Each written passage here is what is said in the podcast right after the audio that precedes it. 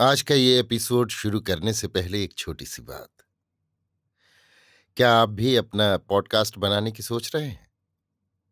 तो anchor try कीजिए। ये पॉडकास्ट बनाने का सबसे आसान तरीका है। नंबर एक, ये फ्री है। नंबर दो, इसमें कई सारे ऐसे टूल्स हैं जो आपको अपने फ़ोन और कंप्यूटर पर रिकॉर्ड और एडिट करने की फैसिलिटी देते हैं।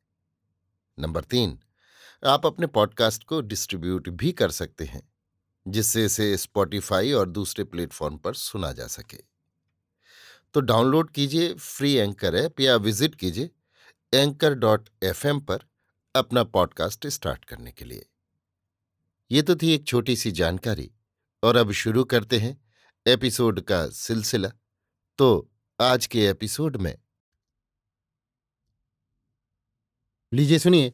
आचार्य चतुर्सेन शास्त्री के लिखे उपन्यास, गोली के सैतालीसवें भाग, बुरे दिन को मेरी यानी समीर गोस्वामी की आवाज़ में। दिन बीतते चले गए। अब मुझे आबू में रहते एक वर्ष पूरा हो रहा था। लेडी डॉक्टर और नर्सें चली गई थीं। मेरे पास केवल वासुदेव महाराज रह गए थे। इस बार वो दो लठैत अपने साथ लाए थे, जो मुस्तैदी से कोठी पर पहरा देते थे, और जब मैं बाहर हवाखोरी को जाती तब वे परछाई की भांति मेरे साथ रहते थे। मैं बहुत कुछ स्वस्थ हो गई थी। मेरा पुत्र बहुत चंचल, सुंदर और हंसमुख था। उसकी बाल लीला ने मुझे विभोर कर दिया था। यद्यपि अपने पुत्र को अपनी छाती से लगाकर रखना मेरे लिए एक अलभ्य लाभ था, फिर भी अब यहाँ से मेरा जी ऊब गया था। मैं किसुन और बच्चों के लिए बेचैन हो रही थी। मैं वासुदेव महाराज से कहती कि वो मुझे राजधानी ले चलें, पर उधर से महाराजा धीराज का कोई आदेश नहीं मिल रहा था। हाँ यहाँ मेरे खाने पीने आदि का सब खर्चा ठीक ठीक चल रहा था। मालिन की बहू अब दिन भर मेरी सेवा में रहती थी। मेरा बच्चा भी उससे बहुत हिल गया था। मैं अब ये तो भूलने ही लगी थी कि मैं कभी राजरानी थी। अब तो मैं एक साधारण स्त्री की भांति इस खुशमिजाज औरत की सोहबत में अपने जिगर के टुकड़े को गोदी में उछाल उछाल कर आनंद के दिन व्यतीत कर रही थी। यदि किसुन और बच्चे मुझे मिल जाते तो मैं कभी राजधानी जाने का नाम भी न लेती। पर अब तो ज्यो ज्यो दिन बीत रहे थे, मैं अधीर होती जाती थी। एजेंट गवर्नर जनरल बहादुर सीज़न खत्म होते ही चले गए थे। मेरे बयान से वो कुछ असंतुष्ट भी हुए, ऐसा मैंने सुना था। उनकी कोठी अब सुनसान पड़ी थी। मेरी कोठी में प्रायः सन्नाटा रहता था। रात को जब वायु पहाड़ों से टकराती, तब मैं डर जाती थी। सर्दी अब शुरू हो गई थी और अभी से तेज ठंडी हवा के झोंके तीर से लगने लगे थे। मैंने महाराजा धीराज का कितना उपकार किया था, पर आज उन्होंने एक बारगी ही मुझसे मुँह फेर लिया था। कैसे आश्चर्य की बात थी। वो तो मुझे बहुत प्यार करते थे, बहुत मानते थे, मोहब्बत की बड़ी बड़ी बातें करते थे। मैं अभाग्नि अब उन्हीं सब बीती बातों को सोचा करती थी और कभी कभी रोया करती थी। मैं रोती थी अपने बीते दिनों को याद करके, पर अभी मुझे और भी बुरे दिन देखने पड़ेंगे, ये मैं बिल्कुल नहीं जानती थी। कभी कभी ये आशंका मेरे मन में घर कर जाती थी कि आखिर महाराजा धीराज ने जो मुझे एक बारगी ही बिसार दिया है, इसका कारण क्या है? क्या अब वो मुझे नहीं रखेंगे? तब मेरा क्या होगा? इस विचार ने मेरा खाना सोना हराम कर दिया था। इसी समय कुछ भयानक खबरें मुझे राजधानी से मिली। वासुदेव महाराज का एक विश्वस्त शिष्य ये खबरें लाया था। सबसे बड़ी खबर तो ये थी कि एक ठाकुर की बेटी से महाराजा धीराज ने नया ब्याह रचाया है। दूसरी ये कि केसर मर गई है और मेरी दोनों लड़कियाँ हॉस्टल में मेरी बड़ी लड़की के पास है। किस उनके संबंध में कोई खबर नहीं मिल रही थी। मेरे लिए खबरें मौत से भी बढ़कर भयानक थीं और अब मैं अपने को स्थिर नहीं रख सकती थी। यह अब एक क्षण भी काटना मुझे पहाड़ हो रहा था। वासुदेव महाराज से मैंने सलाह ली। उनका विचार था कि एक बार जाकर वहाँ के हालचाल देख आए। परंतु मेरी तकदीर में जो कुछ भोगना बदा था उसने मेरी मति फेर दी और मैंने तुरंत ही राजधानी चल देने की ठान ली। अंततः मैं आबू से चल ही थी या यों कहूँ कि होनी विपत के सागर में खींच लाई। राजधानी में जाकर मैंने देखा कि मेरा महल अब मुझे नहीं मिल सकता। क्योंकि महाराजा धीराज ने जिस ठाकुरड़े की लड़की से नया ब्याह किया है, वही उस महल में नई रानी की तरह आबाद है और राजधानी में महाराज के ब्याह की धूमधाम चल रही है। मेरे महल में सुहागरात मनाई जा रही है। विलायती शराब के दौर चल रहे हैं। दूर दूर के रंडी भांड आए हैं। उनके मुजरे हो रहे हैं। ये सब देखकर तो मेरा मुँह सूख गया। अब मैं कहाँ जाऊँ, कहाँ रहूँ? वासुदेव महाराज ने महाराजाधिराज से मुलाकात करनी चाहिए, पर मुलाकात नहीं हुई। लाचार वासुदेव मुझे अपने घर ले गए। उनकी आँखों में आँसू आ गए। मेरी दुर्दशा और असहाय अवस्था देखकर उस बूढ़े ब्राह्मण का दिल रो उठा। वो पुराना संबोधन चंपाकली भूल गया। मेरे पुत्र को मेरी गोद से अपनी गोद में लेकर कहा, चलो बेटी, इस ब्राह्मण का घर तुम्हारे लिए खुला है, जो रूखा सूखा मिले खाना और समझना कि अपने गरीब बाप के घर आई हो। मैं भी अपने आँसू न रोक सकी। आज तो धरती आसमान पर मेरा कोई न था। केवल वासुदेव महाराज का सहारा था। मैंने भी अपने अतीत की सब बातें भुला दी। कांपते कंठ से कहा, चलिए पिताजी। और मैं उनके पीछे चल दी। वासुदेव महाराज का घर काफ़ी बड़ा था। पक्की तिमंजिला हवेली थी, पर मेरे रंग महल की भला उससे क्या तुलना हो सकती थी। घर में वासुदेव की वृद्धा माता और वृद्धा पत्नी थी। एक पुत्र था, जिसने हाल ही में कानून पास किया था। ये रियासत ही की कचहरी में प्रैक्टिस करता था। उसका विवाह हो गया था, पर बहू अभी मायके में ही थी। एक सेवक था जो ऊपरी काम धंधे करता था। मकान के नीचे का खंड एकदम मर्दाना था। उसी की एक बारह दरी में अखाड़ा बना हुआ था। वहाँ वासुदेव महाराज की शिष्य मंडली कुश्ती, छुरी, तलवार, गदे के हाथ सीखती थी। वासुदेव महाराज की आवाज़ सुनकर वे सब आज उठे मुझे ऊपर की मंजिल में एक छोटी सी कोठरी मिली।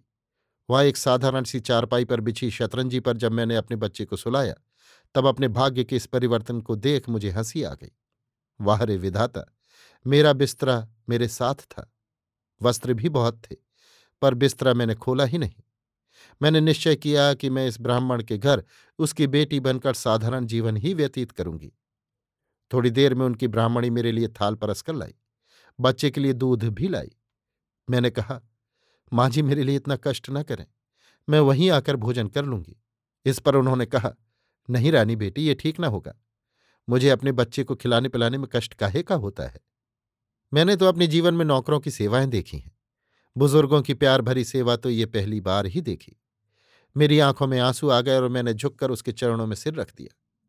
दूसरे दिन सवेरे ही मैं साफ़ सादा सूती साड़ी पहनकर ब्राह्मणी के पास जा पहुँची।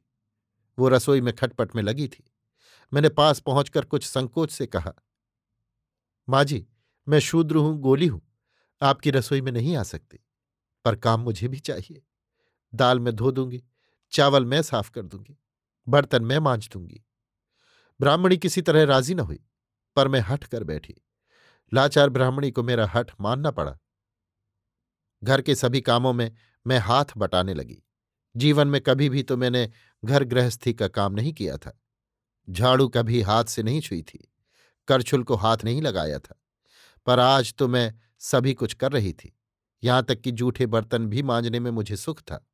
मना वासुदेव महाराज ने भी बहुत किया, पर मैंने माना नहीं। मेरे पास अब भी काफ़ी रुपया था। पर वासुदेव महाराज ने वो लेना स्वीकार नहीं किया। मैंने भी हठ नहीं किया। एक महीना बीत गया। मैं अपनी इस नए गृहस्थी के जीवन की कुछ कुछ अभ्यस्त होने लगी। वासुदेव महाराज तो उदार वृत्ति के ब्राह्मण थे ही। उनकी माता और पत्नी भी वैसी ही थी। खासकर माता बहुत विदुषी और पंडिता थी। वो छुआछूत का वैसा कुछ विचार नहीं रखती थी। खासकर मेरे प्यार ने उन्हें वशीभूत कर लिया था और मैं उनकी रसोई में भी सहायता करने लगी थी। अपनी घर गृहस्थी का कामकाज भी मैं अपने हाथों से करने लगी। अपने बच्चे को तेल मलती, उबटन लगाती, नहलाती और छाती पर सुलाती। ये सब काम अपने हाथों से करने में मुझे आनंद आने लगा। ऐसा आनंद जो न कभी माँ के साथ रहते हुए बचपन में आया था और न रंग महल में राजरानी बनकर। मैं भूल गई थी कि मैं गोली गुलाम हूँ। मेरा रक्त राजा का बंधक है और मेरा कलुषित शरीर पाप धर्म से दूषित है। अब तो मैं ब्राह्मण कन्या की भांति सारे आचार पालन करके, इस सीधे, सादे प्रेमी और उदार ब्राह्मण के घर उसकी बेटी बनकर रह रही थी। आश्चर्य तो ये था कि मैं आस्तिक बन गई थी। मैं नित्य उठकर नित्य कर्म से निवृत्त हो, स्नान पूजन संध्या करती, उसी भांति जैसे गृहिणी करती थी। फिर मैं थोड़ा जलपान करके बच्चे को नहलाती, खिलाती, पिलाती और तब घर गृहस्थी के कामों में ब्राह्मणी को सहायता देती या माँ जी की चरण सेवा करती और योग वशिष्ठ तथा गीता का वचनामृत पान करती। मेरे जीवन का सुप्रभात उदय हुआ था। कभी कल्पना में न आया हुआ जीवन रहस्य मुझ पर प्रकट हो रहा था। मैं नारी धर्म समझ रही थी, नारी जीवन व्यतीत कर रही थी। मेरा नारी शरीर उसी एक मास में धन्य हो गया था। मैं उस समय में एक साथ ही सच्चे अर्थों में माता, कुलवधु और सभ्यशिष्ट परिवार की एक कन्या बन गई थी। मेरे जीवन की वो अस्वाभाविक असाधारणता खत्म हो चुकी थी और अब मैं नारी बन गई थी। पर हाय रे गोली की योनी, अभी तो मुझे वास्तविक गोली जीवन के अवशेष अध्याय पूरे करने थे। मैं गोली माँ की कोख से जन्मी हूँ तो क्या कुल कन्या कुल वधु होने के लिए? इसी जन्म में रौरव नर्क का भोग न किया तो गोली कैसी? मैं अभागिन अपने उस निर्वासित, उपेक्षित, किंतु गौरवपूर्ण नए जीवन का सुख, अभी पूरे एक मास भी न भोग पाई थी कि उसका अंत हो गया। एक दिन सवेरे ही सवेरे रथ मुझे ड्योढ़ियों में ले जाने के लिए आ गया। ड्योढ़ी की चर्चा तो मैं आपसे कर चुकी हूँ। वहाँ की बड़ी बड़ी रोमांचकारी घटनाएँ मेरे रंग महल में रहते घटी थी। उसकी काली मनहूस दीवारों की छाया से भी मैं सदा दूर ही रहती थी। यद्यपि वो रंग महल का ही एक भाग था, पर रहस्यपूर्ण और अगम था। प्रसिद्ध था कि जो स्त्री एक बार कालमुख में प्रविष्ट होती थी, फिर वो जीते जी बाहर नहीं निकल सकती थी। यद्यपि उस स्त्री नरक का यमराज लालजी खवा से समय जेल काट रहा था, पर उसके यमदूतों का वहाँ अखंड राज्य था। मुझे ड्योढ़ियों में ले जाने के लिए रथ आया है, ये सुनकर ही मेरे शरीर रक्त की गति रुक गई और मैं जैसे मूर्छित हो गई। अब मैं अपनी मूर्खता पर पछताने लगी। क्यों रियासत में लौट आई? मैं अंग्रेज़ राज में खुशी से बच सकती थी। बंबई, कलकत्ता, दिल्ली कहीं भी। मैंने अपनी मूर्खता या मूर्खतावश उस षड्यंत्र के मुकदमे में राजा का बचाव करके एजीजी को नाराज़ कर दिया था।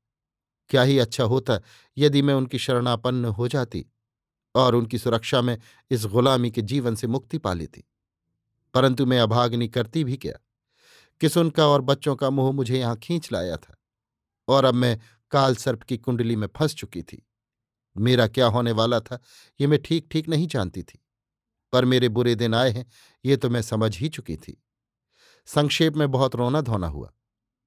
वासुदेव महाराज ने बहुत गर्जन तर्जन किया। मैंने माँ जी की बहुत दुहाई दी, पर सब बेकार। माँ जी ने चाहा कि वो एक बार रंग महल जाकर राजमाता से कहकर मेरे लिए वहीं उनके साथ रहने की अनुमति ले आए। वासुदेव महाराज ने बहुत बहुत कहा सुनी की, कि वो महाराजा धिराज से मुलाकात कराएँ, तब तक ठहरा जाए। पर किसी की कुछ नहीं चली। किसी को घर से बाहर कदम रखने की आज्ञा नहीं मिली। हथियारबंद सिपाहियों ने घर घेर लिया था। एक अपरिचित गोलादारों का उनकी सरदारी कर रहा था। वो सुअर की भांति काल, क्रूप और भैंसे के समान मोटा ताज़ा था। उसका घृणित चेहरा चेचक के दागों से और भी भयानक हो गया था। उसकी एक आँख में बड़ा सा फूल था। उसके पीले और बड़े बड़े दांत बड़े ही कुत्सित थे। उसकी वाणी फटे बाँस के समान थी। वो हाथों में मोटे मोटे चांदी के कड़े पहने था और सिर पर पीली पगड़ी बांधे था। कपड़े लत्ते उसके साफ़ सुथरे थे और वो एक अच्छे घोड़े पर सवार था। वो घर के भीतर घुस आया था और बारंबार गरज कर कह रहा था, उस गुलमटी गोली को अभी हमारे हवाले करो, वरना सबको बाँध ले चलूँगा। अन्नदाता का हुक्म है, जल्दी से बाहर निकालो, देर मत करो। मोहल्ले के बहुत से नर नारी एकत्र हो रहे थे। मैं भय से पीली पड़ गई थी और पीपल के पत्ते की भांति काँप रही थी। तथा अपने बच्चे को छाती से लगाकर करुणा भरी दृष्टि से कभी उस नए यमदूत की ओर और और कभी वासुदेव महाराज की ओर ताक रही थी। वासुदेव महाराज बिफरे हुए शेर की भांति फू फां करते, दहाड़ते हकला हकला कर उस गोले अफसर को गाली गुफ्ता देते घर भर में चक्कर लगा रहे थे। वो गुलमटा भी उन्हें गालियाँ दे रहा था। अजब अंधेर था, अन्नदाता का हुक्म था, उसकी कहीं दाद फरियाद न थी। अंग्रेज़ सरकार से राजा रजवाड़ों की ऐसी ही संधि थी। वे राजाओं के भीतरी शासन में दखल नहीं देते थे। ऐसे ऐसे छोटे मोटे अत्याचार भी शासन के ही अंतर्गत थे। ये तो रियासतों की नित्य की घटनाएँ थीं। इसमें सिरदर्द मोल लेने की भला अंग्रेज़ी सरकार को क्या ज़रूरत थी? राजा लोग उनके कोल्हू के बेल थे। उनके साम्राज्य के स्तंभ थे। उन्हें बनाए रखना उनके साम्राज्य की रक्षा के लिए आवश्यक था। वास्तव में ये राजा ब्रिटिश राज्य के पीले सोने के खंभे थे। इन पर आँच न आने देना और इन्हें कायम रखना उनकी नीति थी। फिर छोटे छोटे घरेलू झमेलों का पता ही उन्हें कहाँ लग सकता था। रियाया में विद्रोह करने का दम न था। गली में सैकड़ों आदमी जमा थे। एक औरत बिना मर्ज़ी के ज़बरदस्ती ले जाई जा रही थी, पर इसका विरोध करने की शक्ति किसी में न थी। वासुदेव महाराज ही रस्सी छुड़ा रहे थे। अंत में बात बहुत बढ़ गई। वासुदेव महाराज तलवार सूत कर पैतरा बदलकर मेरे आगे आ खड़े हुए। उन्होंने कहा, अबे गुलाम, आ तेरा सर अभी धड़ से जुदा करता हूँ। उधर गोले ने सिपाहियों को ललकारा, देखते क्या हो, बाँध लो इस ब्राह्मण को। घर की सब औरतों को भी बाँध लो। इन पर राज विद्रोह का मुकदमा चलेगा। हँसी खेल नहीं, अन्नदाता का हुक्म है। एक क्षण में ही कुछ घटना होने वाली थी कि अंततः मैंने साहस किया। अपने भाग्य पर मैंने हाय की। वासुदेव महाराज के हाथ से तलवार लेकर म्यान में की और चादर बदन से लपेट अपने बच्चे को और भी छाती के निकट खींच मैंने कहा, चल निर्दयी, में चलती हूँ। मैंने माताजी और गृहिणी के पैरों में सिर रखा। वासुदेव महाराज के चरण छुए और चलदी रथ में बैठकर चौधारे आँसू बहाती हुई रौरव नरक में प्रविष्ट होने के लिए, अपने जन्म जन्म के कर्मों का लेखा जोखा भुगतने के लिए अथवा अपने गोली के जीवन को पूरा करने के लिए। अभी आप सुन रहे थे आचार्य चतुर्सेन शास्त्री के लिखे उपन्यास, गोली के सैतालीसवें भाग, बुरे दिन को मेरी यानी समीर गोस्वामी की आवाज़ में।